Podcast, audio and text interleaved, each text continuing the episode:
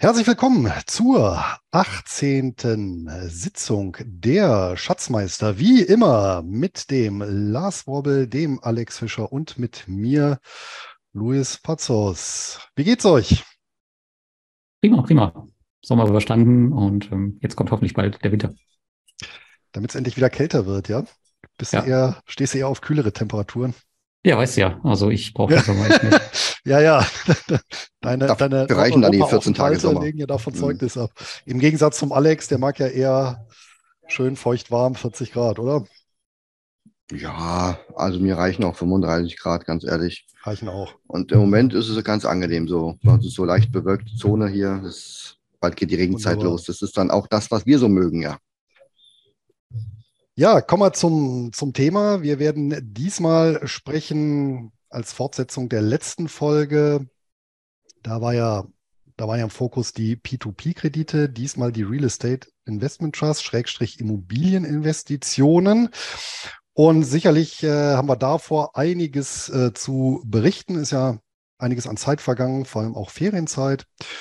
Und da hat sich ja einiges angesammelt. Und zumindest bei mir war ja auch der Halbjahreswechsel. Das heißt auch das ein oder andere an Investitionen. Aber bevor es losgeht, gibt es noch ein paar Informationen zum Sponsor dieser Folge. Zum zweiten Mal unserer Seite Companisto. Im Jahr 2022, da beliefen sich nach Angaben von Statista das äh, Finanzierungsvolumen mit Venture Capital hierzulande, also in Deutschland, auf eine Summe von circa 3,4 Milliarden Euro und einen nicht ganz unerheblichen Anteil, den steuerte Companisto als Wagniskapitalgeber bei.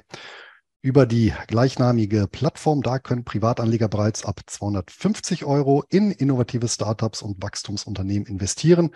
Darüber hinaus steht finanzstarken Investoren und Business Angels der Companisto Angel Club zur Verfügung. Hier sind die Unternehmensbeteiligungen ab 10.000 Euro möglich. Zuletzt haben über 142.000 Investoren und circa 2.100 Business Angels über Companisto in 300 innovative Unternehmen investiert. Hierzu zählen unter anderem das Technologieunternehmen Ameria, die Buchungsplattform für Arzttermine Doxter und vermutlich am bekanntesten, das nutze ich selber hin und wieder, der Nuss- und Trockenfrüchtehändler Coro. Und aktuell stehen fünf Investitionsmöglichkeiten offen, unter anderem aus dem Bereich künstliche Intelligenz, Landwirtschaft und Elektromobilität. Und gerade bei Startup Investment, Investments gilt genauso wie bei Aktienengagements, die Streuung macht's und genau die praktizieren die Investoren und Business Angels direkt über Companisto. Klingt interessant und du möchtest ein breit gestreutes Startup-Portfolio aufbauen. Die Registrierung bei Companisto ist einfach, digital und kostenlos. Melde dich am besten gleich an und recherchiere unverbindlich nach den aktuellen Investitionsmöglichkeiten unter companisto.com-go-schatzmeister. So. Und damit zu uns, zu den Schatzmeistern. Lars, magst du mal anfangen? Was gibt's denn Neues jetzt jenseits des Investitionsspektrums? Was hast du denn so den letzten Monat oder letzten zwei Monate getrieben? Wir hatten ja eine kurze Sommerpause. Ja, ich weiß, ihr werdet jetzt wahrscheinlich ein äh, Déjà-vu haben, aber ich war tatsächlich in Riga. Ähm, aber diesmal nicht zur Konferenz, sondern ich habe, ähm, da sind wir doch wieder bei den Investments, äh, eine P2P-Plattform besucht und zwar äh, Via Invest. Für zwei Wochen war ich da und das ist eine der äh, solideren Plattformen, mittlerweile reguliert. Das heißt, wir bewegen uns jetzt nicht mehr unbedingt im grauen Markt. Ähm, wir haben so ein monatliches Kreditvolumen von sechs bis äh, sieben Millionen Euro.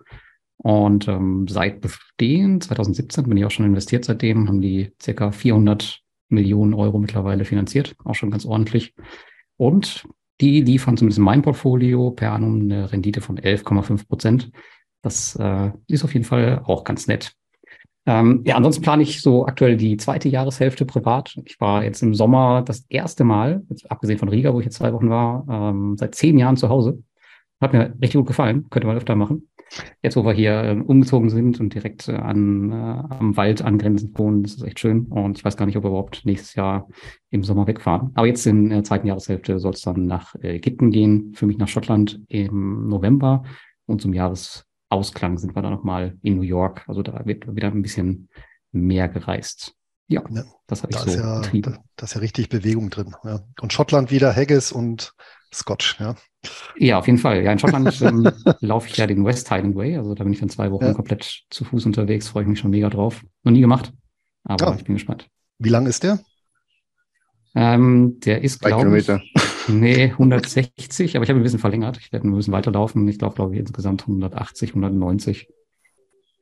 Sehr schön. Von wo bis wo geht der? Der startet in Glasgow. Also ich gehe quasi direkt vom Flughafen los. Das ist so eine persönliche Verlängerung, die ich gemacht habe. Also von da aus starte ich direkt zu Fuß aus dem Flughafen raus.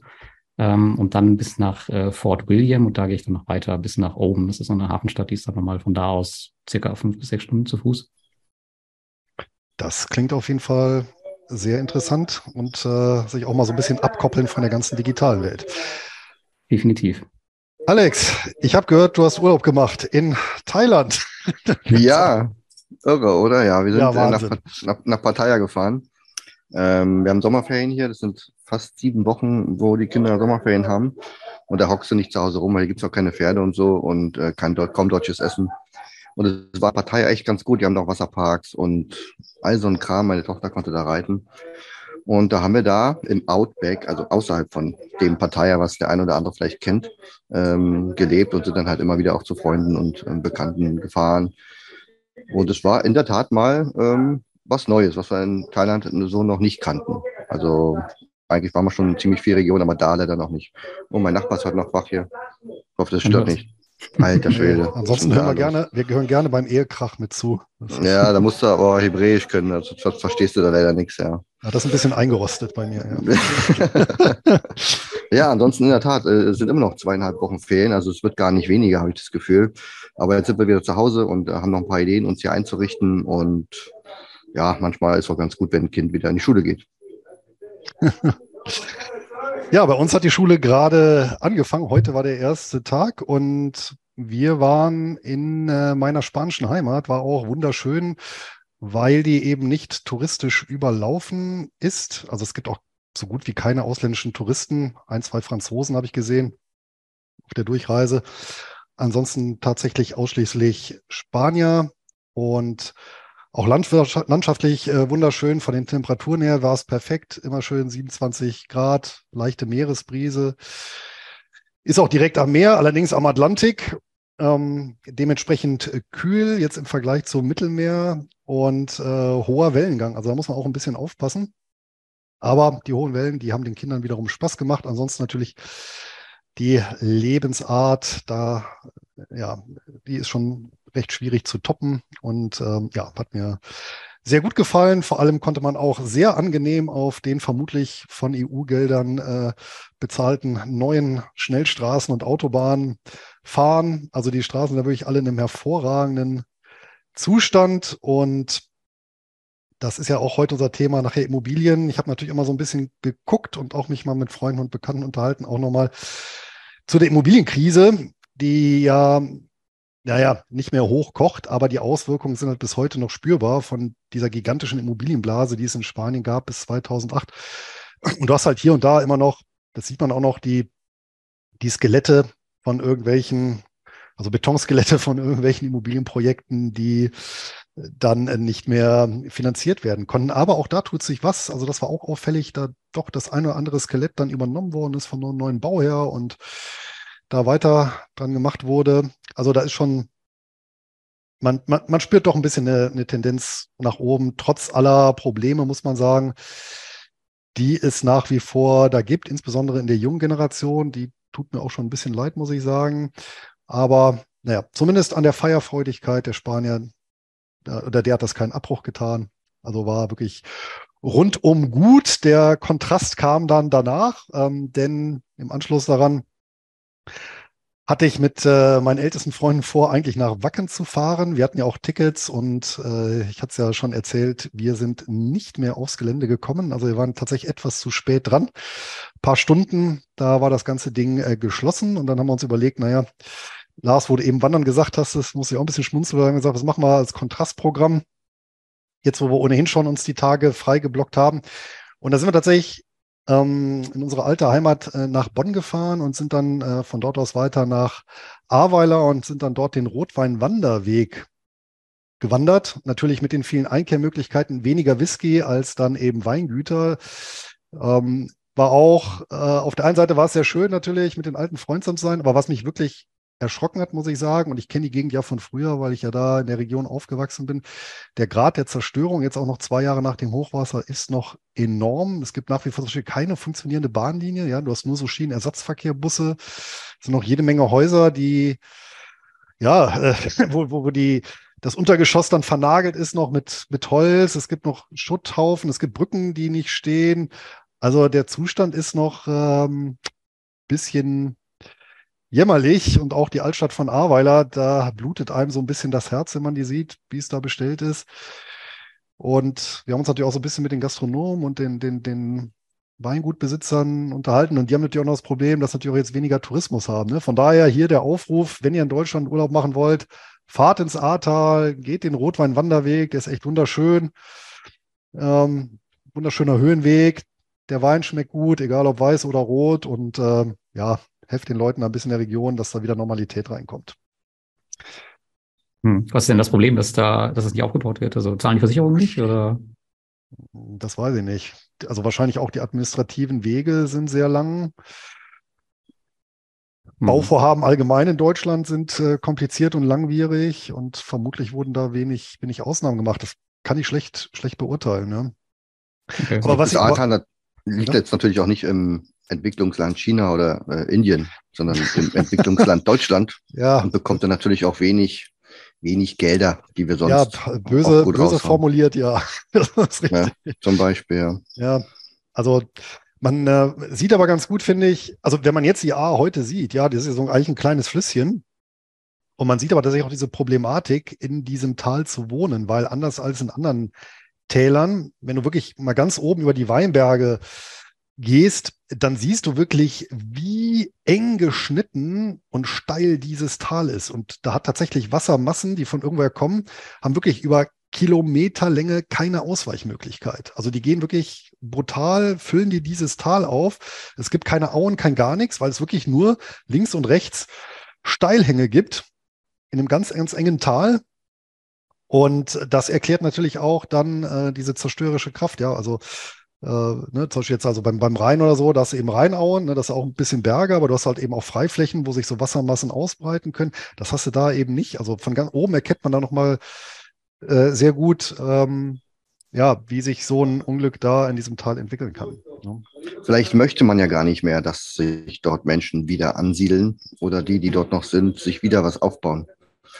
Also anders kann man es irgendwie dann auch nicht erklären, oder? Ja, es kann natürlich auch sein, dass manche Eigentümer gesagt haben, nee, wir stecken da nicht Geld rein, um, weil die okay. Sorge, dass in ein paar Jahren wieder was ist, dann zu groß ist. Ne? Und äh, ich meine, gut, kannst natürlich ausrechnen, alle paar Jahrzehnte hast du eben ein Hochwasser dort, nichts, was relativ zerstörerisch ist. Ja. Äh, ja. ja. oder nur zu extrem teuren Konditionen. Das kann natürlich auch damit reinspielen. Ne? Da sind wir ja schon bei der Immobilienkrise. Du investierst viel, viel Geld und die Immobilie ja. ist trotzdem nicht mehr wert. Weißt du? Ja, genau. Im Gegenteil. Es bleibt dann einfach ein wertloses Haus. Ja, ja, ja. Ja, kommen wir zu ja, vielleicht erfreulichen, vielleicht unerfreulichen äh, Punkt. Ähm, Investitionen. Lars, was hat sich denn seit unserer letzten Zusammenkunft bei dir diesbezüglich getan? Vielleicht die Kurzversion, die ist ja wahrscheinlich schon lang genug. ja, können wir machen. Aber ich bin auf jeden Fall gleich mal auf dein äh, Portfolio Rebalancing gespannt. Das muss ja jetzt auch stattgefunden haben. Aber ja, ja zu meinen Investments. Also das Portfolio lief eigentlich super im Juli, aber jetzt der August äh, wird wahrscheinlich bei euch nicht anders aussehen. Der hat das, die Gewinne eigentlich komplett wieder abgegeben, plus noch einen schönen Discount obendrauf. Also das Jahr ist ja echt so ein bisschen, ja, nicht äh, Fisch und nicht Fleisch, geht irgendwie nur ein bisschen seitwärts, leicht nach oben, aber echt, naja, nicht so richtig Dynamik drin. Ich hoffe, das ändert sich mal irgendwann wieder. Ähm, ja, ich habe einiges gekauft seitdem. Meine Cash-Reserve ist ja wieder voll, hatte ich letztes Mal berichtet. Aber jetzt die, die wichtigsten, größten Positionen. Ich habe die ähm, Diversified Royalty Corporation aufgestockt. Ah. Das ist so ein äh, Multi-Royalty-Konzern. Äh, du kennst den ja. Und ja. das ist tatsächlich eine der größten Einzelaktien in meinem Portfolio schon seit 2020 äh, mittlerweile. Und das Unternehmen hat sich super entwickelt. Also seitdem ich die gekauft habe, ich glaube, die hatten damals drei Unternehmen, als sie angefangen haben oder als ich angefangen habe, da zu investieren, wo sie halt die äh, Lizenzeinnahmen kassiert haben. Inzwischen sind es sechs oder sieben. Zuletzt kam jetzt äh, Stratus Building Solution dazu. Das ist so ein Gebäudereiniger. Und ähm, ja, die zahlen monatlich aus, kanadische Dollar. Ähm, und ich habe jetzt mittlerweile eine Rendite von über 100 Prozent seit dem Erstkauf 2020. Ich habe jetzt nicht direkt im Corona-Tief gekauft, sondern ein bisschen danach. Hat natürlich auch noch ein bisschen geholfen, aber das ist schon echt ein ähm, ganz netter Wert, der sich gut entwickelt hat und den ich jetzt mal noch ein bisschen aufgestockt habe aufgrund der Entwicklung. Und einen anderen Wert, den haben wir auch schon mal diskutiert, das ist der Hypnosis äh, Songs Fund. Alex, du hast ihn ja verkauft. Ich habe jetzt nachverkauft, äh, nachgekauft, nachverkauft. Ähm, ist ja auch ein äh, Royalty-Konzern, allerdings äh, nicht so gut gelaufen wie jetzt der die Diversified Royalty Corporation. Ist auch noch sehr, sehr klein in meinem Portfolio, aber die haben jetzt angekündigt, dass sie jetzt irgendwie 150 Millionen Pfund in die Hand nehmen möchten, um, ähm, so geschrieben, die einflussreichsten Songs aller Zeiten zu kaufen. Wollen wir mal schauen, was da so rumkommt. Genau, die habe ich auf jeden Fall ähm, nachgekauft. Und das waren so die größten Aktienkäufe. Wir können die Liste jetzt noch weiter durchgehen, aber ich glaube, das ist jetzt äh, sinnfrei. Im P2P-Bereich habe ich äh, Peerberry aufgestockt. Das ist eine meiner größten Positionen mittlerweile. Konsum- und Geschäftskredite-Mix. Und äh, Lande, Agrarkredite, haben wir auch schon mal drüber gesprochen. Auch eine ganz nette Plattform. Ähm, die Plattform, die ich jetzt besucht habe, Fire Invest, die habe ich nicht aufgestockt, weil das ist eine der Plattformen, wo eigentlich schon mein Investitionsziel eigentlich vor dem Besuch erreicht war. Äh, ich habe quasi eigentlich nur mein Investment mit meinem Besuch so ein bisschen bestätigt. Aber ich habe jetzt nicht vor, die da großartig weiter aufzustocken. Ja, aber das sind, glaube ich, so im Kern meine wichtigsten Investments gewesen in der letzten Zeit. Hast du denn auch äh, plattformmäßig oder auch meinetwegen von Wertpapiermäßig irgendetwas deinvestiert? Äh, nee, ich verkaufe ja aktienmäßig eigentlich so gut wie überhaupt nichts. Ähm, ich schreibe halt P2P-Plattformen ab. Ich habe jetzt aber allerdings nichts rausgeschmissen, überlege aber tatsächlich, ob ich die ein oder andere Plattform rausschmeiße. Eigentlich eine gute Frage. Ähm, und zwar möchte ich mich so ein bisschen von ein, zwei unregulierten P2P-Plattformen trennen, die extrem intransparent sind ähm, und die auch einfach nicht erfolgreich sind. Das ist zum einen eine Immobilienplattform, Reinvest24 heißt die.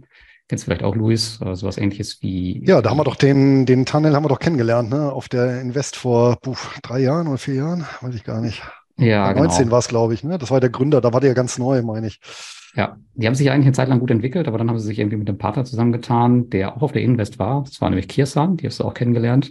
Hm. Und das lief wohl nicht so gut, überraschenderweise. Und aktuell ist fast 50 Prozent des Portfolios ausgefallen. Also das schreiben sie nicht offiziell, aber wenn man mal in die Zahlen schaut, dann ist es halt so, also ähnlich wie bei Esteco. Und da habe ich jetzt nur einen kleinen Geldbetrag. Das ist jetzt eigentlich keine, keine großartigen Entwicklungschancen mehr in der Zukunft. Die werden auf jeden Fall rausfliegen.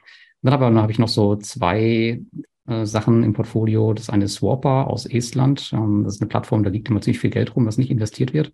Und die sind auch, die haben sie auch die letzten Jahre eigentlich gar nicht großartig entwickelt, sind intransparent wie Sau, auch mehr eine Blackbox. Und da gibt es einfach regulierte Alternativen. Das muss ich mir jetzt nicht mhm. antun, da irgendwie Tausende von Euros zu riskieren. Und eine andere Plattform ist noch Monsera. Mm, das ist eigentlich eine ganz gute Plattform. Das Problem ist nur, der Zinssatz ist für das, was man da bekommt, viel, viel zu gering. Da liegen, weil die hatten jetzt sogar zum Teil zuletzt ähm, 6% Kredite angeboten mit einer Laufzeit von 48 Monaten. Also das muss man sich echt nicht antun, auch wenn die Kredite super sind. Aber da kannst du ja schon fast besser die T-Bills nehmen mit einer hundertprozentigen Sicherheit. Ich glaube, da kriegst du teilweise auch jetzt schon über 5%. Da brauche ich dann keine P2P-Plattform mehr für. Ja, also, also da wird auf jeden Fall einiges, zu, ja. da wird auf jeden Fall einiges äh, rausfliegen in Zukunft, denke ich. Ja, verstehe. Aber gut, ich meine, Du bist ja auch in epischer Breite investiert über die Zeit im P2P-Sektor. Ich meine, gehört ja zu deinem Job in Anführungsstrichen und von daher ist ja wahrscheinlich auch genauso regelmäßig, dass dann eben Plattformen wieder rausfliegen. Ne? Und du probierst ja auch viel aus. Dann sieht das ja. Ja, genau. Man muss natürlich auch ein bisschen aufpassen, also gerade wenn man in unregulierte Plattformen weiter investiert, ähm, ja, die Community orientiert sich daran natürlich auch ein bisschen und ich möchte einfach gewisse Plattformen nicht unbedingt im Portfolio haben und für die dann auch noch ähm, ungewollt Werbung machen, nur weil die halt in meinem Portfolio sind. Deswegen ist es einfach auch wichtig, äh, solche kleinen Positionen dann irgendwann rauszuwerfen. Okay. Ja. Alex, du hast eine Frage oder willst du gleich, äh, oder ansonsten ja, ich frage gleich weitermachen? auch gleich mal. Ähm, also du trennst dich von, von, von Anbietern, die nicht reguliert sind oder die halt, hm. ja, ich sag mal, auffällig sind beim Thema, zum Thema Ausfall. Aber du hast es auch gerade angesprochen, es gibt ja mittlerweile eine Menge Zinsalternativen. Ähm, was machst du mit, mit Plattformen, wo du sagst, na gut, ich bringe mir bloß 6%. Ich erinnere mich hier an dieses Bondora, wo sie allem immer äh, für 6, keine Ahnung, wie viel das war, dort äh, rumgeschrien haben. Macht es noch Sinn, dann dort das Geld liegen zu haben? Oder es vielleicht doch in alternative Sachen umzuschichten? Oder gibt es gar nicht so viele Plattformen, die geringe Zinsen anbieten? Also ich denke mir, äh, das Risiko für 6,7 Prozent in diesem Segment ist sicherlich höher, als dass man den gleichen Zins woanders kriegt. Also man müsste wahrscheinlich dann, keine Ahnung, mindestens zweistellig sein, damit man dieses Risiko auf sich nimmt, oder? Wie ist es? Wie siehst ja. du das? Gebe ich dir zum Teil recht. Also bei Bondora äh, bin ich halt noch investiert, weil ich einfach äh, mehr Hintergrundinfos, glaube ich, habe. Und die Sache ist halt auch, es ist halt super einfach. Also schiebst halt Geld hin und dann arbeitet das morgen für dich und du kriegst Ausschüttung. Ähm, wenn man jetzt mit den, mit den T-Bills irgendwie rumhantiert oder so, da brauchst du halt schon, ja, hast du längere Transferzeiten, äh, du kommst vielleicht jetzt nicht ständig und sofort an dein Geld ran. Ist halt einfach ein bisschen komplizierter und das ist halt schon eine einfache Alternative. Aber es gibt auf jeden Fall heutzutage so viele Alternativen im P2P-Bereich, wo man über zehn Prozent bekommt, dass man sich das tatsächlich jetzt nicht unbedingt mehr antun muss. Das ist auf jeden Fall so. Und man merkt auch, dass die ähm, P2P-Plattformen unter zehn Prozent äh, mehr und mehr in meinem Portfolio einfach äh, aussterben. Also gerade jetzt in der aktuellen Zeit sehe ich da jetzt keinen, keinen großen Sinn drin, das jetzt äh, ewig am Leben zu erhalten. Also Bondora ist vielleicht so eine große Alternative, äh, große, große Ausnahme, weil die halt äh, schon so lange am Markt sind und weil es halt eine Plattform mit den, die Plattform mit den besten Finanzen ist im gesamten Bereich.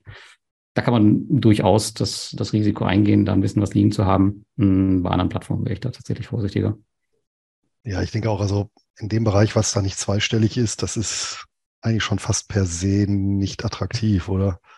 Heutzutage nicht mehr. Hm. Nee, also klar, heutzutage, ja. Das sah ja. natürlich vor drei, vier Jahren etwas anders aus. Genau, wenn du jetzt bei der, beim Nullzins bist, da sieht es natürlich tatsächlich anders aus. Ähm, aber heutzutage, nee, muss man sich Eben. das nicht mehr antun. Geht ja um die Zinsdifferenz, ist bei, bei Dividendenaktien nicht anders. Wenn du dir heute eine Aktie kaufst mit drei Prozent Dividende, ist es eher unattraktiv. Außer mhm. die Aktie bietet noch ein gewisses ähm, hohes Potenzial. Keine Ahnung, wenn sie jetzt eigene Probleme hat und du sagst, der hat sich jetzt halbiert vom Hoch. Also dann, dann könnte man damit noch in den nächsten zwei, drei Jahren dann wieder Performance rausholen. Aber nur Dividende und ohne Wachstum, ich glaube, da, da wird es echt schwer. Muss man solche Werte dann auch nicht mehr kaufen. Aber ansonsten, mein Depot lief dann ähnlich wie bei dir. Also die Prozentzahlen ähm, kann man ja auf der Webseite nachschauen. Der Juli war echt gut. Der hat praktisch das ganze erste Halbjahr irgendwie wieder wettgemacht. Ja, und der August sieht bei mir auch wie bei dir aus, äh, Regenzeit und ähm, irgendwie kein Fisch, kein Fleisch. Aber gut, im Grunde, äh, wenn ich wenn ich jetzt so sehen müsste, wie ich es eigentlich gerne möchte, dann reicht es mir immer noch nicht. Also, also da geht noch was, weil es tut einfach noch nicht weh, weißt du? Also weder mir noch anderen.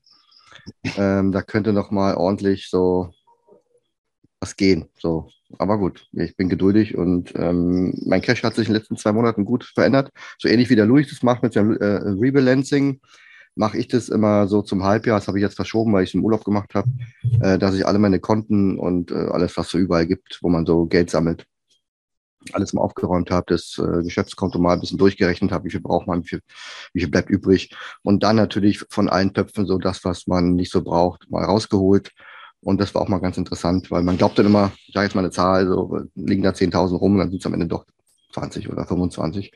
So, um diesen Faktor mal darzustellen. Und dann ähm, kennen wir alle das ja, Problem. Ja.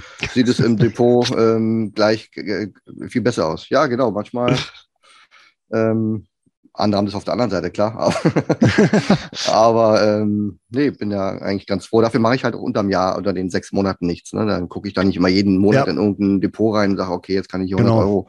Das mache ich überhaupt nicht. Oder zum Beispiel die, Währung, die Währungskonten bei Interactive Brokers zum Beispiel, die buche ich dann alle mal um. Ähm, dann sammeln sich bei dem einen halt äh, Dividenden und beim anderen ähm, hast du halt eine Margin genutzt. Und das buche ich dann auch um. Kostet zwar nichts, aber ich habe es dann gern aufgeräumt und sowas. Ansonsten gekauft habe ich eigentlich nicht viel. Ich habe zum Beispiel in der Sommerpause mal Walgreens gekauft. Die haben sich ja nur wirklich äh, ja, ewig ähm, an, an, an, Kurs verloren. Aber jetzt in den Quartalszahlen ähm, konnte man erkennen, dass es da so eine Art Brems, Bremse geht. Also die, offensichtlich hat sich das so ein bisschen, äh, wie sagt man, beruhigt, der Abverkauf, die Probleme, die sie haben. Es ist alles ein bisschen teurer geworden, hat der CEO auch gesagt, als sie sich irgendwie das so vorgestellt haben. Und der Markt hat jetzt nicht mehr negativ groß äh, reagiert. Deswegen habe ich da mal so eine erste kleine Position aufgebaut. Ich würde die allerdings jetzt nicht groß weiter aufbauen. Gibt auf jeden Fall sehr schöne Dividende. Die sollte auch stabil sein, wenn jetzt nicht noch mehr äh, Verluste ange angesammelt werden.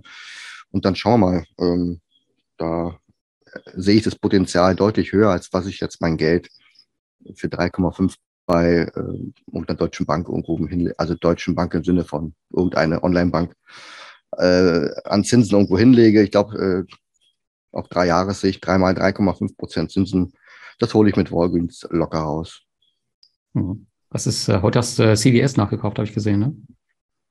Ja, das war gerade kurz vorm Live. Ähm, die haben heute 10% verloren. Ich habe mir die Meldung noch nicht in Gänze durchgelesen, aber da gibt es irgendwie so ein, ähm, irgendeine Krankenversicherung, irgendwie so ein, ich habe es mir nicht ganz durchgelesen, ein gemeinnütziger Verein. Die sind allerdings mit 21 Milliarden Umsatz und 600 Millionen Gewinn. Äh, keine Ahnung, fast so groß wie die Kirche.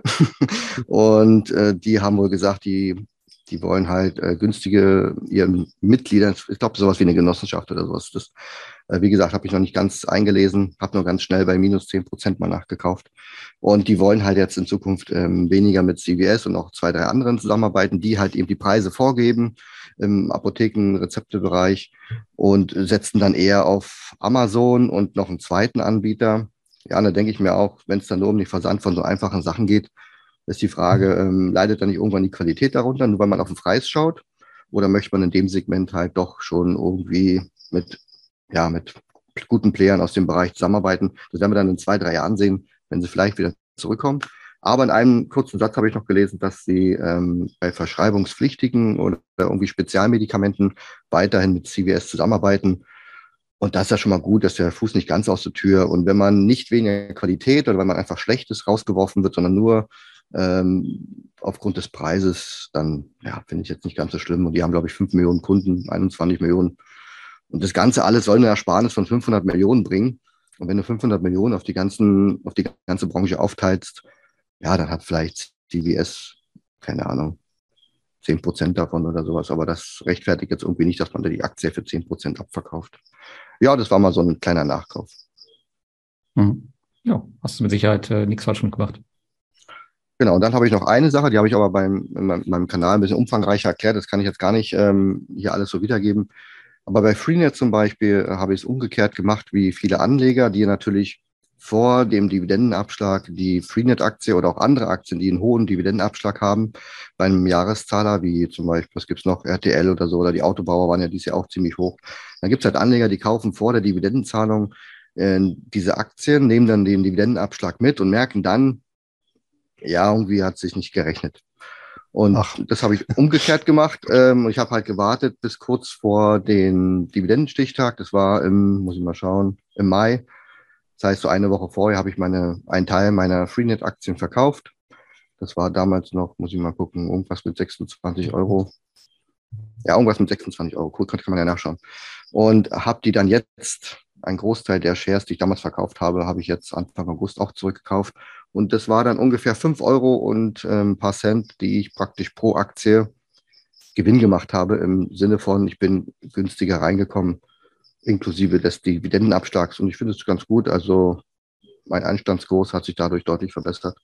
Und ja, mal gucken, was noch geht. Also es ist noch Potenzial. Die Aktie könnte vielleicht, wenn es ganz schlecht läuft, ähm, auch nochmal bis 19 Euro irgendwo gehen, 20, 19 Euro sowas. Und dann würde ich den Rest auch noch holen. Eigentlich war die ganze Idee gedacht, dass ich eine der größten Positionen in meinem Depot mal reduziere an einem Punkt, wo die Aktie mal äh, viel auf die Waage bringt.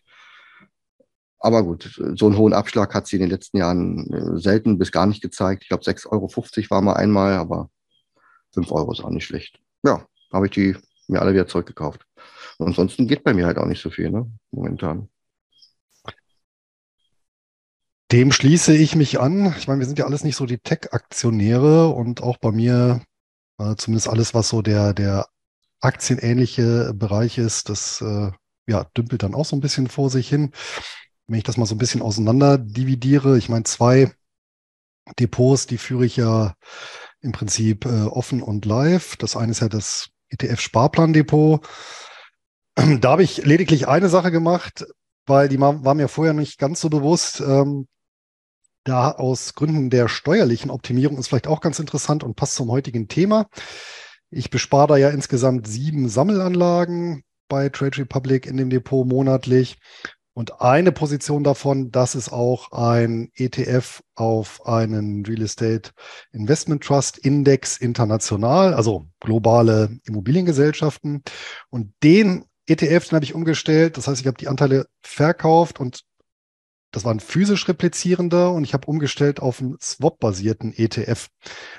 Jetzt sagt man üblicherweise, naja, typischerweise geht es ja umgekehrt. In dem Fall ähm, lohnt sich das aber aus dem Grund, Weil ich nämlich äh, durch die deutsche Steuergesetzgebung ja bei Aktien ETFs eine Teilfreistellung bekomme. Das heißt, ich versteuere ja nur einen Teil meiner Erträge. Bei einem ETF, der in Real Estate Investment Trust investiert, ist diese Teilfreistellung allerdings ausgeschlossen. So, und diese Teilfreistellung bekomme ich allerdings auch bei einem Swap-ETF, weil nur geguckt wird, in was ist dieser ETF investiert und nicht, was bildet da ab über das Swap-Geschäft. Ja, und ähm, der Unterschied ist letztendlich ähm, de facto, was die Renditeausstellung und so weiter angeht, keiner. Ja, in dem einen Fall hält der ETF tatsächlich genau diese ganzen Positionen, die in dem Index sind. Und im anderen Fall hält der ETF, also beim Swapper, einen Korb aus internationalen Aktien in dem Fall und äh, hat einen Tauschpartner, das ist in dem Fall die Societe Generale. Und die äh, tauschen dann im Prinzip regelmäßig die Rendite aus. Das heißt, wenn dieser Aktienkorb mehr Rendite macht als der, ähm, als der Reit-Index, äh, ja, dann geben die ab und machen die weniger Rendite, dann kriegen die von der Societe Generale die Differenz äh, bezahlt. Ne? Das ist so ein klassisches Swap-Geschäft. Man tauscht im Prinzip eine Rendite. Und durch diese Konstruktion erzielt man eben eine Teilfreistellung. Das ist auch nochmal so ein Tipp für alle, die tatsächlich über jetzt einen deutschen oder europäischen ETF diesen Real Estate Investment Trust Sektor abbilden. Also hier ist tatsächlich die Überlegung, das Ganze über einen Swap-basierten ETF zu machen, um hier doch einen nicht ganz unerheblichen Steuerspareffekt zu generieren. Das war mal so die die Neuigkeit aus, oder ja, vielleicht die, die wichtigste Neuigkeit so aus dem ETF-Bereich, aus meinem Einzelwerte-Portfolio. Das finde ich jetzt ganz lustig, weil das, was äh, der Alex zugekauft hat, das habe ich abgestoßen. Ja, das ist ein bisschen jetzt hier wie bei beim Hypnose Sunks Fund. Also insgesamt, ich habe ja da 20 Einzelwerte im Portfolio. Vier habe ich verkauft jetzt zum Halbjahr. Nämlich einerseits den, den Möbelkomponentenhersteller Legit and Plaid, dann Verizon Communications, Schroders und Walgreen Bots, also da wo du zugelegt hast. Schroders habe ich verkauft ähm, aufgrund der Dividendenkürzung. Und die anderen drei, da muss ich sagen, das ist auch so eine Kennzahl, auf die ich jetzt auch vermehrt bei Einzelaktieninvestments Wert äh, legen werde. Da habe ich mich jetzt auch mal ein bisschen, bisschen detaillierter mit beschäftigt und das Ganze mir auch mal angeguckt, weil die nicht ganz so einfach zu ermitteln ist. Nämlich der sogenannte Goodwill. Der Goodwill bezeichnet letztendlich mh, hm, bei Übernahmen der Preis, den das übernehmende Unternehmen über den Substanzwert hinaus bezahlt. Also nehmen wir mal an, du ähm, kaufst ein Immobilienpaket, Gewerbeimmobilien und der Substanzwert dieser Immobilien, also das, was da an Stahl, Beton etc. und Grundstück, also verbaut ist und das Grundstück selber, sind vielleicht 100 Millionen wert. Ja, du bezahlst aber 200 Millionen dafür ähm, dann sind eben diese 100 Millionen mehr, die du bezahlt hast, in der Bilanz stehen dann als Goodwill. Das heißt, das stehen als Vermögenswerte einmal die harten materiellen Vermögenswerte, das ist dann eben die Immobilie, und dann steht auf der anderen Seite der Goodwill, also das, was du mehr bezahlt hast. Und das kann ja auch durchaus gerechtfertigt sein, ne? zum Beispiel im Immobilienbereich, weil du klasse Mieter hast, ja, irgendwelche Gewerbe, ähm, Unternehmen, weiß ich nicht, Lebensmitteleinzelhandel, die für 20 Jahre die Objekte gemietet haben. Ja, aber natürlich, gerade in guten Zeiten werden für Übernahmen, wird da recht viel Geld auf den Tisch gelegt und auch recht ambitionierte Preise. Die Bewertungen sind auch dementsprechend ambitioniert. Und das Problem ist natürlich bei diesem Goodwill, das ist so eine klassische Größe, mit der man so ein bisschen spielen kann, um ähm, die Vermögenswerte in der Bilanz ja aufzublähen oder eben ein bisschen schrumpfen zu lassen. Und das Interessante ist, im internationalen Bilanzierungs, in den internationalen Bilanzierungsvorschriften gibt es keine Vorgabe, diesen Goodwill über die Zeit zu korrigieren, also oder abzuschreiben. Ja, Im Gegensatz dazu im deutschen Steuerrecht ja. Also im deutschen Steuerrecht bist du verpflichtet, wenn du einen Mehrpreis bezahlt hast, den über die Zeit wirklich abschmelzen zu lassen, international nicht. Und mir ist halt tatsächlich aufgefallen, dass viele Titel, die jetzt in gerade letzter Zeit schlecht performt haben, häufig einen sehr, sehr hohen Goodwill haben. Also teilweise mehr an Goodwill in der Bilanz stehen haben als das Eigenkapital. Und da kann natürlich, oder das wird sicherlich auch ein Faktor sein, dass das dann tatsächlich auf die Kurse drückt. Und Walgreen Bots, das war beispielsweise ein Kandidat. Die haben halt ein sehr, sehr, weil die halt sehr, sehr viel übernommen haben, haben die eben auch in guten Zeiten haben die eben enorm Goodwill in der Bilanz stehen. Und ich glaube sogar bei, bei Walgreen war es so, dass, das, dass der Wert das Eigenkapital überschreitet. Und ähm, das war so für mich ein bisschen der Kenntnis jetzt so in dem Halbjahr, dass ich da vermehrt drauf achten werde. Ich habe vier neue Werte logischerweise gekauft. Einmal einen ganz stinklangweiligen kanadischen Versorger, Fortis heißt er, auch mit einer, ja, also auf jeden Fall mehr als 25-jährigen äh, Dividendenhistorie. Ist auch eines der ältesten Versorgungsunternehmen überhaupt in Kanada. Ich glaube, die haben auch so das, das älteste Wasserkraftwerk überhaupt, das also schon über 100 Jahre alt ist.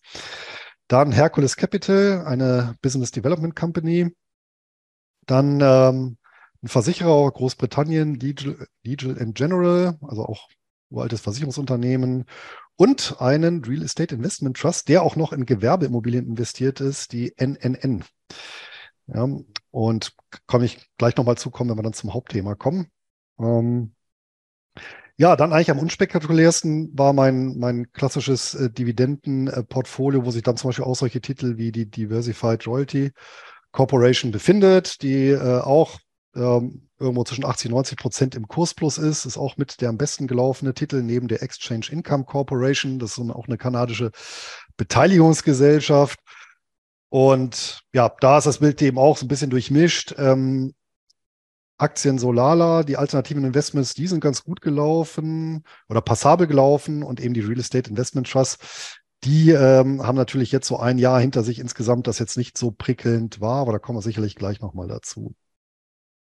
Ansonsten noch das Optionsdepot, das war so der Lichtblick in dem ganzen Jahr. Bis jetzt keinen einzigen negativen Monat und jeden Monat eine Ertragsrendite zwischen 1,3 und 2,2 Prozent. Jetzt zuletzt im Juli auch 1,9 Prozent. Interessant ist ähm, allerdings auch, dass letztendlich auch ein Strategie-Mix dafür verantwortlich ist. Ich glaube, ich hatte letztes Mal auch schon gesagt. Also jeden Monat hatte ich, meine ich, mindestens eine Strategie, die auch mal wirklich äh, hier äh, deutliche Verluste produziert hat, die aber dann durch, durch die anderen Strategien dann wieder kompensiert wurden. Ne? Also hier ist auch so eine Erkenntnis, auch in dem Bereich, ist übrigens nicht sehr aufwendig, dass man hier einen gewissen Strategiemix hat, weil bestimmte Sachen mal in bestimmten Zeiten gut laufen und anderen Zeiten wieder schlecht. Und hier habe ich auch aufgestockt im Bereich der T-Bills übrigens. Äh, aktuell äh, bekommst du tatsächlich 5,5 Prozent annualisiert, also aufs Jahr hochgerechnet, bei einer Laufzeit von sechs Monaten. Das ist natürlich schon ganz ordentlich, insbesondere eingedenk der Tatsache, dass die Inflationsraten mittlerweile in den USA ja auch bei, also zumindest die offiziellen, bei drei Prozent sind.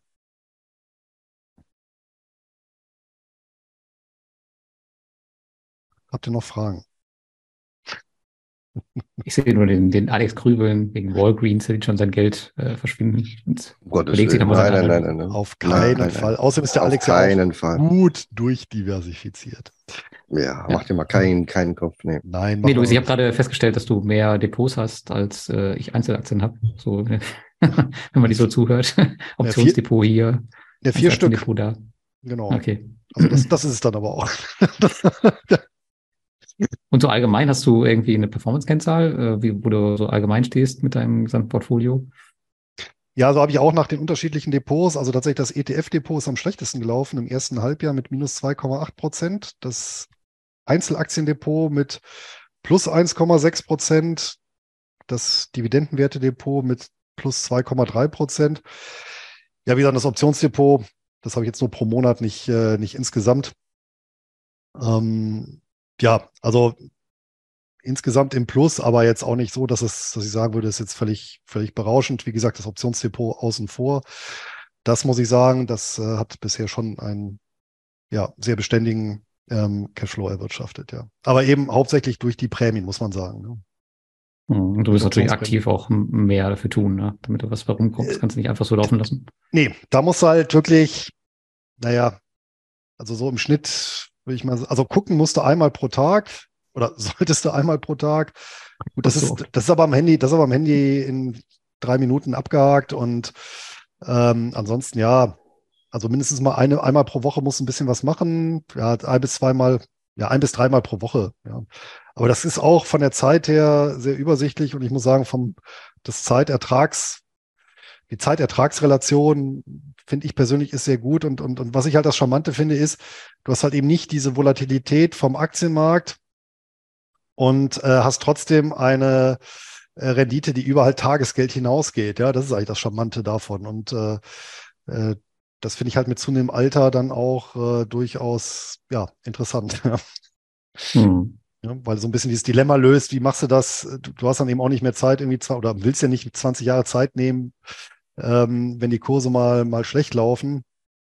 Ja, ähm, gut, du kannst natürlich durch, durch, durch Dividendenzahler, die wirklich sehr stabile Dividenden zahlen, auch so in Krisenzeiten hindurch. Das ist ja auch so eine Beobachtung. Ne? Also 2022 und jetzt auch das sehr durchwachsene erste Halbjahr 23. Also was sich ja erhöht hat durch die Bank weg, sind ja insgesamt die Summen, ähm, die zugeflossen sind. Ne? Also auch da wurde die, also zumindest bei mir, wo ich die Stücke nicht erhöht habe, ja, also die Dividendensummen äh, bereinigt äh, per Saldo sind ja auch gestiegen. Ja? Also wir haben nicht so eine Krise wie jetzt beispielsweise bei der Lehman-Pleite, wo ja doch die Dividenden vielerorts gekürzt wurden. Ja. Das wird ja bei euch ähnlich sein. Richtig, ja. Aber doch finde ich schon, dass es einige Werte gibt, die äh, ATT, was ja ein berühmtes Beispiel, wo ja wirklich schon jahrhundertelang ähm, die in Depots liegen, weil sie ja Dividendenaristokrat waren. Und jetzt kommen die um die Ecke mit ihrem Geschäftsmodell und äh, überschuldet und alles und äh, kriegen da nichts mehr auf die Reihe. Und du siehst ja immer mehr Werte, die da so ein bisschen am Limit sind und wo man denkt, hm, werden sie da die Kurve kriegen? Oder werden sie am Ende vielleicht Verizon auch nochmal die Dividende kürzen? Das ist schon irgendwie ein bisschen auffällig. Also ein paar Aristokraten haben wir, glaube ich, dieses Jahr auch wieder verloren. Ja, oder die verlierst du letztendlich jedes Jahr. Der heult sogar der Hund im Hintergrund. Ne? ja, ich weiß ja, gar nicht, ist es ein Hund oder ein Wolf hier? Der berühmte thailändische Wolf. Ja, aber äh, auf der Umkehr muss ich auch sagen, du hast aber auch viele, die dann wieder erhöht haben. Ne? Also, das, also letztendlich kommt es ja auch so ein bisschen auf Saldo an. Ne? Also ich, ähm, und ich kann damit überleiten ins, ähm, äh, ins heutige Thema Real Estate Investment Trust, weil ein großer Punkt bei meinen Lesern und Hörern war ja auch immer, ja, warum hältst du denn äh, so an, an Real Estate Investment Trust fest und können wir das alles veräußern, sind ja schlecht gelaufen.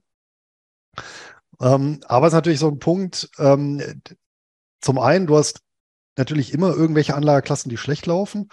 Ja, und äh, zum anderen, wenn du eben eine, ein, ein, ein Regelwerk hast, was eben vorsieht zu rebalancieren, dann ist es ja per Definition so, dass du ja eben in die Sachen, die eher schlecht gelaufen sind, rebalancierst. Und das ist ja auch nicht das erste Mal, dass Real Estate Investment Trusts schlecht laufen. Ja, also ähm, war ja schon bei der seiner, seinerzeitigen Immobilienkrise in den 2000er Jahren äh, genauso, es ja noch katastrophaler. Ja, und ähm, ich denke, dann bist du auch immer an einem Punkt, wo du sagst, also dann, dann, ist ja auch Quatsch, dann zu sagen, jetzt löst du alles auf. Vermutlich ist das dann in aller Regel genau der Tiefpunkt, den du dann erwischt.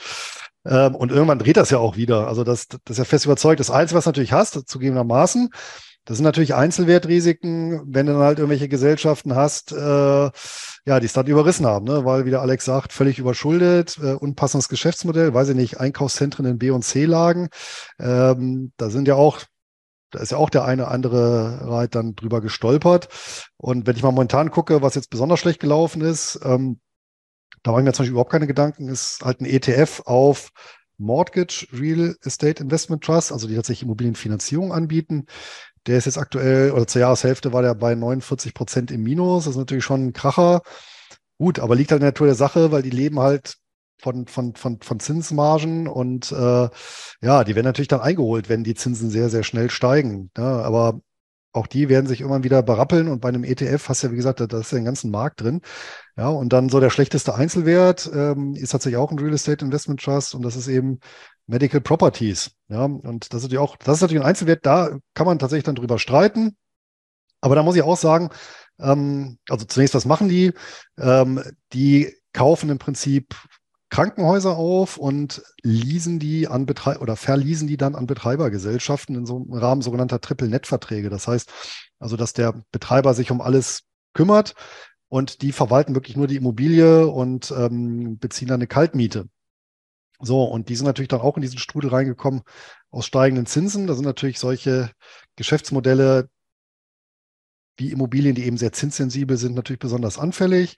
Ja, dann gab es noch hier und da knirscht es bei dem einen oder anderen Mieter, aber da muss ich aber auch sagen, da ähm, kursieren auch so einige, einige Gerüchte, dann auch so in den Gruppen, die dann da ja, veröffentlicht wurden nach dem Motto, naja, die würden ja nur in einem Mieter hängen und der wäre, stünde auch kurz vor der Insolvenz und sowas.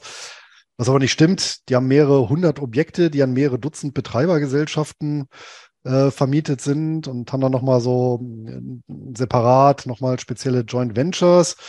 Ähm, also von daher sind die nach wie vor meines Erachtens im Geschäftsmodell vernünftig aufgestellt, die sind auch nicht überschuldet.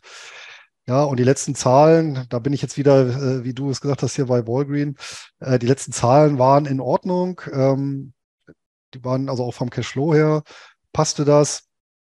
Die waren jetzt also durchaus, ja, verhalten optimistisch, würde ich das mal sagen. Und vor der bringt es dann auch nichts, an so einem Punkt jetzt äh, so einen Titel dann meines Erachtens rauszuhauen. Ich weiß nicht, wie sieht es denn aus bei euren? Ja, ich meine, ihr habt ja auch Real Estate Investment Trust. Wie sieht es denn da bei euch aus? Ich habe nur zwei, bei mir geht es kurz, Lars, danach kannst du deine Reihe durchgehen. ähm, ich habe ja nur Realty Income. Ja, ähm, Klassiker, ja. Ja, da muss die Seite nochmal kurz äh, aktualisiert hier. Die sind auf Jahressicht, glaube ich, ohne Dividende minus 20 Prozent. Das ist eigentlich okay, finde ich. Und dann habe ich noch ähm, Iron Mountain. Und da war ich sogar selbst überrascht, weil ich, da, weil ich die eigentlich auch nicht mal so mir regelmäßig anschaue. Die sind auf Jahressicht sogar 8% im Plus und die zahlen sogar eine gute Dividende. Also ähm, über 10% auf Jahressicht in dem Segment ist schon mal gar nicht mal so schlecht. Jetzt die letzten Wochen und so lief da auch nicht so gut, aber unterm Strich sind jetzt die beiden Werte nicht so, die bei mir die Probleme machen. Bei mir haben zuletzt äh, deutsche Werte aus dem Immobilienbereich Probleme gemacht. Das ist äh, Dick Asset. Ich glaube, die haben sie umbenannt in Brandings Group. Irgendwie weiß es aber keiner. Also ähm, überall steht immer noch Dick Asset, also nur damit man es weiß. Ähm, die haben echt Federn gelassen und du siehst auch bei TAC Immobilien, die habe ich dann irgendwann mal verkauft. Die haben jetzt äh, Zahlen gemeldet, so Halbjahreszahlen. Und der Unterschied ist eigentlich so die Nettomiete. Ich habe gerade mal hier aufgeschrieben. Äh, die Nettomieterträge sind sogar gestiegen von 169 Millionen auf 164. FFO ist leicht gesunken von 96 Millionen auf 89. Aber statt 300 Millionen Gewinn haben sie 300 Millionen Verlust gemacht. Und das ist natürlich ein Unterschied von 600 Millionen. Du siehst, der Unterschied bei deutschen Werten war bei mir enorm. Einen habe ich verkauft, einen habe ich behalten. Bei Dick Asset, die machen noch ein paar andere Sachen, so mit Fonds und, und, und Fremdgeschäft. Da hoffe ich mal, dass es ein bisschen, ein bisschen besser läuft. Also nicht dieses Jahr, aber in der nächsten Zeit.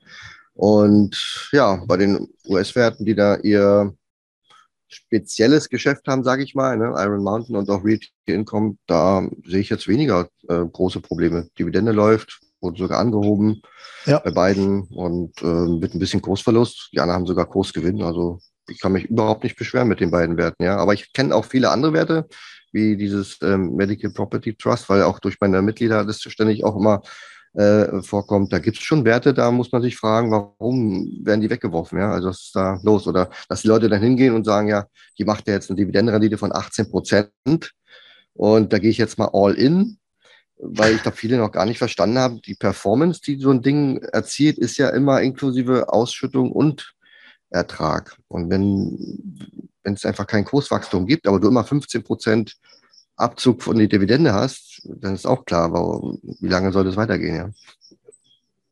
Ja, äh, gut, klar. Aber äh, gerade bei den Real Estate Investment Trust, da, da, muss man halt eben, wenn man in Einzelwerte investiert, hier wirklich ins, ins Geschäftsmodell gucken, was machen die, man muss auf die Zahlen gucken. Und äh, ich meine, das war auch einer der Gründe, warum ich zum Beispiel NNN neu ins Depot äh, aufgenommen habe. Ähm, auf den ersten Blick schreckt das natürlich auch ab, weil Gewerbeimmobilien, aber da muss man sich eben angucken, die haben über 3400 Objekte und ähm, ich sag mal, das sind alles Nutzungs, gewerbliche Nutzungsarten so die des Alltages. Ne? Die haben zum Beispiel ganz viele so innerstädtische Supermärkte. Ne? Also sind so die Hauptmieter, so ähm, 24-7-Läden und solche Geschichten, ja. Oder ähm, ja, natürlich also auch Restaurants, Tankstellen, äh, Fitnessstudios äh, etc. pp, äh, auch so Apotheken.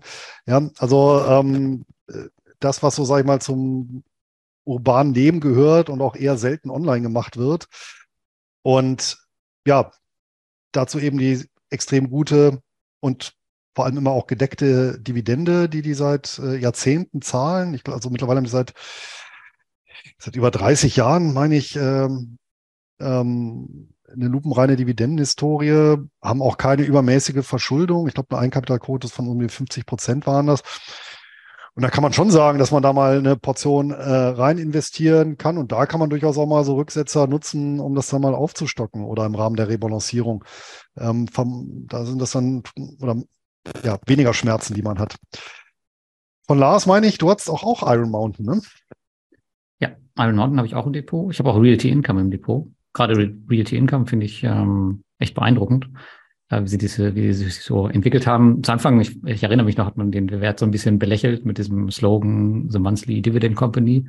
Ja. Und deswegen haben ja, haben wir viele da auch investiert, aber ich meine mittlerweile, wir haben 13.000 Immobilien, nicht nur in den USA, sondern ich glaube auch äh, in Spanien und in Großbritannien haben sie, glaube ich, auch mittlerweile welche. Hm, und der Wert ist auch einfach echt gut gelaufen. Und die Dividende wurde angehoben, ich glaube jetzt schon seit über, weiß nicht, 30 Jahren oder sowas. Ähm, ja. Jetzt Dividende war irgendwie bei 5,2 Prozent oder sowas, Dividendenrendite in meinem Portfolio. Ja, das äh, ist auf jeden Fall ähm, einer meiner besseren Werte. Aber ansonsten bin ich tatsächlich mehr ein Freund von Sammelanlagen, wo man sich bei Realty Income jetzt natürlich darüber streiten kann, ob das nicht auch schon eher eine Sammelanlage ist mit so viel Immobilien im Portfolio oder ob das immer noch als, als Einzelwert zählt. Ich meine, da kann natürlich auch gar nicht mehr so viel anbrennen, gerade wenn man sich das Modell von denen anschaut. Ich meine, die kaufen ja diese Dinger und dann vermieten die die ja. Und ich glaube, der, der Mietstand liegt irgendwie also fast dauerhaft irgendwas um die 98, 99 Prozent rum. Also selbst in der ja. Corona-Krise ist da, ist da echt wenig passiert. Also das zeigt ja schon, dass die echt Mieter da drin haben, die nicht so einfach die Segel streichen. Also ich frage mich, was da groß passieren soll. Gut, wenn man sowieso was fragt, dann geht es wahrscheinlich dann in der nächsten Woche runter, aber äh, generell ist es echt, finde ich, ein super Geschäftsmodell. Ja, ja, auf jeden Fall. Ja. Und ähm, deutsche Immobilien, wenn ich daran denke, um das mal vom Alex aufzugreifen, bist ja quasi indirekt investiert äh, oder, oder nicht so stark über Estate Guru. Ja, nee, Gott sei Dank bin ich da nicht so stark investiert. Okay. Ich habe die, ich habe da nie darauf geachtet. Hm, ich habe natürlich einige deutsche Immobilien im Portfolio, aber das Portfolio ist halt das Deutsche komplett ausgefallen bei Estate Guru. Das ist jetzt alles in der Rückholung. Da bin ich mal gespannt, wie viel da zurückkommt. Ich glaube, einen Kredit oder zwei haben sie schon zurückgeholt. Aber im Vergleich zu Lettland oder Estland dauern die Rückholungsverfahren hier in Deutschland einfach mal vier oder fünfmal so lange. Deswegen kann man da unter einem Jahr passiert da einfach nichts. Also in Estland kriegst du halt so ein Ding in drei Monaten oder sechs Monaten versteigert. Aber in Deutschland darfst du, glaube ich, erst anfangen, nach einem Jahr überhaupt an eine Versteigerung oder sowas zu denken und diese ganzen Verfahren in Gang zu setzen. Also das dauert alles seine Zeit. Aber das ist auch wirklich nur eine kleinere Position. Also äh, Immobilienportfolio ist bei mir wirklich größtenteils nur meine zwei großen CEFs, die ich habe. Das ist der Aberdeen Global Premiers Properties Fund und der Neuberger Berman äh, Real Estate Securities Income Fund. Das sind zwei große CEFs. Der eine ist komplett konzentriert auf die USA und der andere ist weltweit gestreut. Ähm, die schütten auch beide monatlich aus. Ich glaube, der Aberdeen, der hat ähm, letzten Monat, glaube ich, irgendwas um die fast 13 Prozent Ausschüttungsrendite gehabt oder sowas. Und habe jetzt auch schon ewig Portfolio und das ist quasi mein Ersatz zu einer, ja, zu einer Kapitalanlage in Immobilienform. Also ich habe das halt immer äh, gemacht über, über die CEFs, um mir da halt quasi meine monatlichen ähm, Mieteinnahmen zu holen. Das funktioniert auch eigentlich ganz gut. Und ich finde diesen ganzen Bereich Immobilien auch extrem überschaubar, gerade jetzt. Ich meine, die sind jetzt, die haben extrem gelitten, aber eben schon gesagt, unter den Zinsen. Aber wir sind ja jetzt vielleicht am Zinspeak. Klar, die Zinsen bleiben jetzt vielleicht noch hoch, aber irgendwann ist halt auch absehbar, dass sich das Ruder dann wieder in die andere Richtung dreht. Und ja. ich denke tatsächlich, dass dieser ganze Bereich jetzt gerade extrem interessant ist, um da einzusteigen. Gerade jetzt, wo halt alle sagen, ähm, liegt alles am Boden und die Zinsen machen alles kaputt und vielleicht geht's noch höher. Aber ich glaube, in Amerika, gerade im nordamerikanischen Bereich, ist das Thema ziemlich überschaubar und da kann man durchaus schon überlegen, ob man da nicht äh, seine Positionen aufstockt, um gerade jetzt davon zu profitieren. Weil wenn das nämlich in die andere Richtung geht, ich glaube, dann wird das ziemlich fix gehen. Ich meine, ich sehe in meinem Portfolio, wie es jetzt diesen, dieses Jahr gelaufen ist. Und sobald man mal einen Monat hat, ähm, wo man halt sieht, okay, da passiert irgendwas, äh, gute Nachrichten oder so. Im Januar war so ein Monat, da geht es gleich 12 Prozent nach oben. Äh, Im Bereich der Reads, Juli ging es auch drei Prozent, im Juni vier Prozent. Also muss man da recht schnell sein, darf man nicht noch monatelang warten. Also das Thema kann sich ganz, ganz schnell in die andere Richtung drehen, sobald man halt die richtigen Signale sieht. Ja. Also ich denke auch, dass eine der schlechtesten Strategien ist dann sowieso Trends hinterher zu hecheln und dann in das zu investieren, was gerade gut läuft. Und da muss ich sagen, äh, dann lieber rebalancieren und auch wenn es manchmal schwer fällt, gezielt dann in die Sachen investieren, die schlecht gelaufen sind. Und genau, also das ist ja jetzt auch im letzten ja, im Jahr muss man oder anderthalb Jahr muss man schon sagen, sind das eben die Real Estate Investment Trusts. Also Lars, für dich gehören Immobilien, egal ob jetzt äh, in direkter Form oder halt in Wertpapierform, auf jeden Fall zu einem Portfolio dazu, ja. Ja, unbedingt. Ja, wie gesagt, weil ich halt äh, niemals eine Immobilie so kaufen wollte als Kapitalanlage. Deswegen ist das eigentlich ein Muss für mich, weil Immobilien will ich schon im Portfolio haben, aber ich will mich halt nicht drum kümmern. Ich möchte die einfach auf, auf Klick haben, virtuell. Und deswegen ist das echt äh, die beste Option. Und da gibt es so viele coole Möglichkeiten, wo man investieren kann, auch jetzt im börslichen oder aus, außerbörslichen Bereich. Also da sind echt, ähm, da ja, hat man die Qual der Wahl. Du dann eher ein Freund von richtigen, jetzt einmal Immobilieninvestments, also in, in, in äh, Stein und Stahl und Holz oder auch Immobilienfinanzierungen? Oder sagst du halt, ja, die Mischung macht's? Ich bin tatsächlich ein großer Freund von diesen ganzen äh, Mietimmobilien, von diesen ganzen Mietmodellen. Also ich mag das äh, Geschäftsmodell von Realty Income oder das von InRento in Litauen. Also die kaufen ja auch diese Immobilien und ähm, vermieten sie dann, wo man halt einmal an der Wertsteigerung partizipiert und halt entsprechend an den monatlichen Ausschüttungen. Also diese Modelle sind halt viel, viel stabiler, als wenn du solche ähm, Immobilienentwickler hast, wie Esteco oder ein Reinvest24 oder irgendwelche börslichen Investments genauso die halt äh, jetzt gerade extrem leiden. Ähm, da finde ich sowas schon stabiler und ähm, finde ich mehr sexy, macht mich mehr an, muss ich sagen. Bevor jetzt nach der Aktie von Enrento gefragt wird, Enrento ist eine Plattform, also eine P2P-Plattform, die das genau. Geschäftsmodell betreibt. Ne? Ist außerbörslich, allerdings auch weißer Markt reguliert von der Zentralbank Litauens und tatsächlich eine der ähm, Immobilienplattformen der Stunde. Also die haben, seit sie am Markt sind, keine Verspätung, keine Ausfälle, überhaupt nichts. Das ist ein super solides Ding kann man durchaus mal mitnehmen. Aber bringt natürlich jetzt auch nicht die höchste Rendite. Ich glaube, in meinem Portfolio haben die irgendwas um die äh, fünf Prozent aufs Jahr gerechnet. Aber da passiert halt auch nicht viel nach unten. Also die kann man halt ähm, dann ganz gut mitnehmen, bevor man sich jetzt äh, umständlich irgendwelche T-Bills irgendwo, irgendwo besorgt. Und äh, du bist dann auch Eigentümer von oder Miteigentümer von einer Immobilie über so eine Zweckgesellschaft, machen die das dann, glaube ich, dann immer, ne? Ähm, zum Teil. Und was da halt auch noch ähm, der Fall ist, du hast diese, diese Timeshare-Sachen bei den, bei den ähm, kurzfristigen oder bei den, bei den Mietimmobilien, die als Ferienimmobilien vermietet werden. Das heißt, wenn du einen bestimmten Betrag dort angelegt hast, kriegst du auch ein Freitagkontingent an Übernachtungen. Das ist auch ganz cool. Zum Beispiel, zum Beispiel wenn du 5000 Euro investierst, kriegst du halt äh, eine Nacht äh, pro Jahr, die du dann halt in deiner eigenen Immobilie wohnen darfst. Äh, das ist schon ziemlich cool. Das haben sie, haben sie ganz gut gemacht, Gamification-mäßig. Also kann man sich durchaus mal mitnehmen. Hast du ihn schon mal genutzt? Nee, Timeshare nicht, aber ich habe schon mal in einer Immobilie, die ich mitfinanziert habe, äh, gewohnt. Das war jetzt nicht die beste Erfahrung, muss ich sagen. Hat mir nicht so gefallen guckt man natürlich auch mit einem bisschen anderen Auge hin. Aber generell ist es natürlich ein cooles Gefühl, wenn du weißt, okay, hier, ähm, keine Ahnung, ein Quadratmeter oder so gehört jetzt mir oder ein Quadratzentimeter, je nach, je nach Immobilie. Ja. Alex, wie sieht's bei dir aus? Immobilien ein integraler Bestandteil des Portfolios oder sagst du eher, naja, also ähm, ist eher Zufall, wenn ich mal so eine Aktie in die Finger bekomme, die ich äh, für gut empfinde und die ist halt im Immobilienbereich tätig, dann investiere ich, aber ich bin jetzt nicht derjenige, der strategisch sagt, äh, Immobilien müssen mit dabei sein. Nee, schon. Also bei mir sind, glaube ich, sieben Prozent des Portfolios für Immobilien reserviert. Momentan bin ich nur bei zwei, weil ich eben auch ähm, gerade Packimmobilien verkauft habe und die anderen haben halt weniger Wert. Aber Realty Income, sowas zum Beispiel, ähm, würde ich auch nachkaufen. Ähm, also unabhängig davon mag ich es trotzdem, wenn es irgendwie mit einem gewissen Wachstum noch einhergeht. Ähm, ich mag jetzt nicht fünf Jahre läuft es gut und dann ähm, in einem Jahr verliere ich das alles wieder, was in fünf Jahren war. Deswegen, wenn ich mir so manche ähm, Reiz anschaue, da gucke ich erst gar nicht, was die so genau machen, sondern gucke, wie haben die sich entwickelt und ähm, wenn ich da was Interessantes finde, dann schaue ich mich da näher um. Aber ja, momentan, wie Lars schon sagt, sehe ich auch eher ähm, die Möglichkeit, dass man jetzt schaut und nicht, wo, wo es alles super lief und alle Kurse oben waren und jeder sich die Millionen verdient hat mit Immobilien. Jetzt ist ja eben, wie es in jeder Krise so ist, jetzt muss sich die Qualität zeigen, wer überlebt, wer kann weitermachen. Und wenn so Unternehmen wie Realty Income einfach die Dividende, ich glaube, die erhöhen ja mehrmals im Jahr, auch wenn immer nur so einen kleinen Krümel, ähm, fast jedes Quartal kommt 0,002 dazu, dann ist das schon äh, sehr, sehr stabil. Ja, wie gesagt, wenn der Kurs schwankt, damit kann ich leben, wenn es ein gewisses, ähm, im gewissen Rahmen ist. Aber von der Gesamtperformance muss es einfach passen und da bin ich mit meinen beiden jetzt sehr zufrieden. Mit, wie gesagt, Dick Asset nicht so. Aber gut, ähm, deutsche Werte ist jetzt auch nicht so, wo ich jetzt da unbedingt hinterher renne und das aufbauen muss. Die werden schon irgendwann sich auch wieder erholen. Okay. Also alles drei hier, sozusagen jetzt äh, äh entgegen der Stimmung eher positiv aber.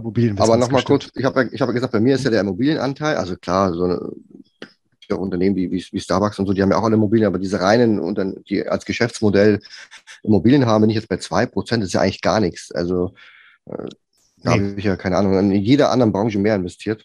Wie ist es bei euch? Wie hoch ist denn da der Anteil? Müsste ja eigentlich hoch zweistellig sein, oder bei euch? Na, ist deutlich zweistellig, aber äh, jetzt nicht, dass das, ähm, also es soll ja auch kein Klumpenrisiko bilden. Ne? Also äh, von daher ähm, aktuell. Nur 80 Prozent dann. Ne, ja, 85. Na, irgendwo zwischen 10 und 20.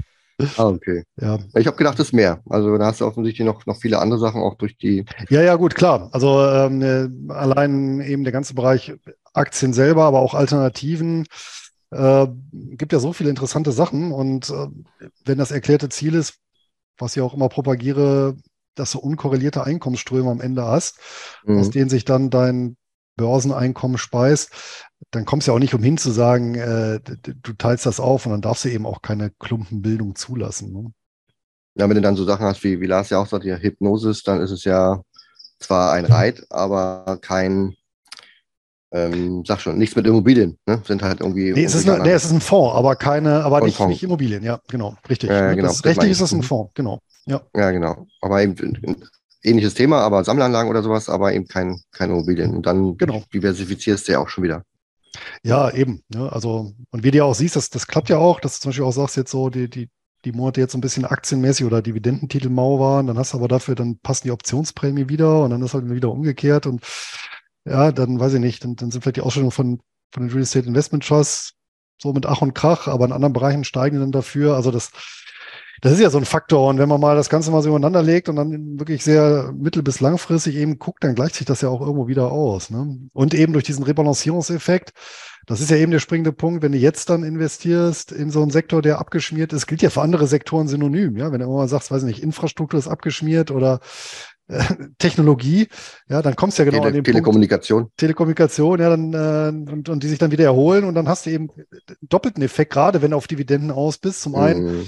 ja, hast du, wenn, wenn, die Dividenden dann wieder steigen, ähm, hast du auf deinen Einsatz eine höhere Dividendenrendite, auf der anderen Seite fährst du auch noch schöne Kursgewinne ein. Ne? Also nur da musst du halt wirklich einen langen Atem haben manchmal. Das ist eben der springende Punkt.